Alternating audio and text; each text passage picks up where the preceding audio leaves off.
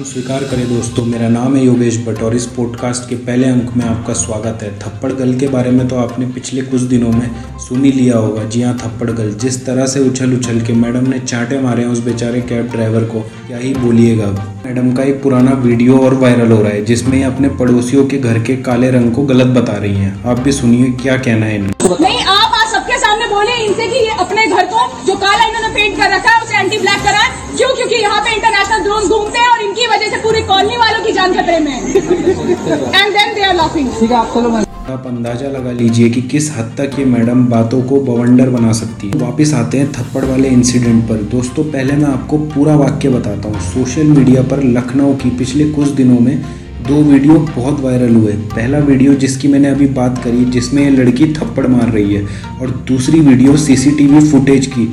जो कि इस असल घटना के बारे में बताती है। सोशल मीडिया पर वायरल वीडियो तो आप सब लोगों ने देख ही लिया होगा। सीसीटीवी फुटेज का वीडियो बताता है कि ये लड़की ट्रैफ़िक लाइट रेड होने से पहले ही सड़क को पार करने के लिए निकलती है और फिर अचानक से बीच में रुक जाती है और कुछ सेकंड में कैब ड्राइवर वहाँ पहुँचते ही ब्रेक मार देता है। लड़की का गाड़ी से कोई भी मेजर कांटेक्ट नहीं होता और लड़की उल्टा वापस गाड़ी की तरफ़ आकर गाड़ी का साइड मिरर तोड़ देती है। दूसरा वीडियो सामने आता है, जिसमें लड़की ने कुल मिलाकर उस लड़के को 22 थप्पड़ जड़ दिए और फिर उसका फ़ोन भी तोड़ दिया।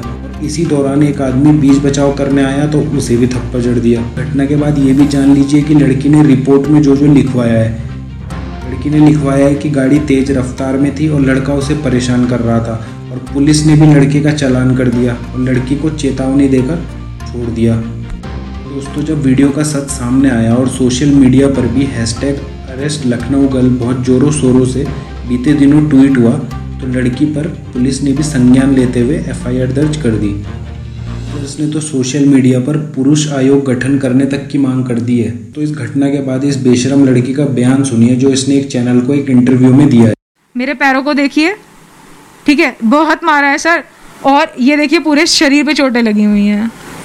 ये पूरे शरीर पे चोटें लगी हुई हैं। उन लोगों उन लोगों ने मारा था आपको? उन लोगों ने मारा था उस दिन की बात है? यस सर वो पूरे सबको लेके आया था और अ, मतलब पूरी मॉब ने मुझे मारा है 300 मीटर पे। कितने कितने लोग थे? क्योंकि कैब ड्राइवर तो अकेला था। उसके साथ भी लोग थे जिन्होंने आपको मारा ऐसा आप कह रहे हैं? साथ कम से कम सौ लोग होंगे जिसने मुझे मारा है और वो मुझे लथेड़ते हुए मारते हुए 300 मीटर लेके गए हैं। हड्डी भी तोड़ दी थी सर ये वाली।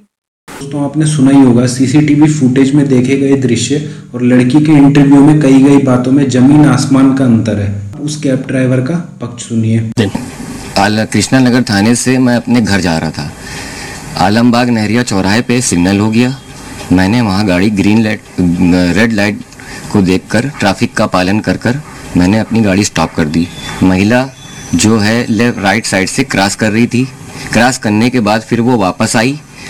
आने के बाद मेरे मेरा मोबाइल उसने तोड़ा मुझे बहुत मारा लगे लगातार मुझे वो मारती रही। पुलिस पुलिस फिर आपको लेकर गई और आपके साथ भी जो लोग आए थे उनके साथ क्या सलूक किया? पुलिस पुलिस जो मुझे ले गई थाने पे उन्हीं ने मुझे बैठा दिया। उस महिला की रिपोर्ट लिखी गई। मेरा कोई बयान नहीं लिया। उस महिला की रिपोर्ट लिख के मुझे एक सौ इक्यावन की धारा में भेज दिया। दोस्तों फ़र्क देख रहे हैं आप असल घटना में और लड़की द्वारा रखे गए तथ्यों में। तो मेरा इस अंक के माध्यम से एक ही सवाल है। अगर लड़के ने भी अपने बचाव में हाथ उठा लिया होता तो तब भी यही स्थिति रहती। सोचिएगा, और इस अंक में साक्षरता लगी हो तो शेयर ज़रूर कीजिएगा। बहुत बहुत धन्यवाद। जय हिंद।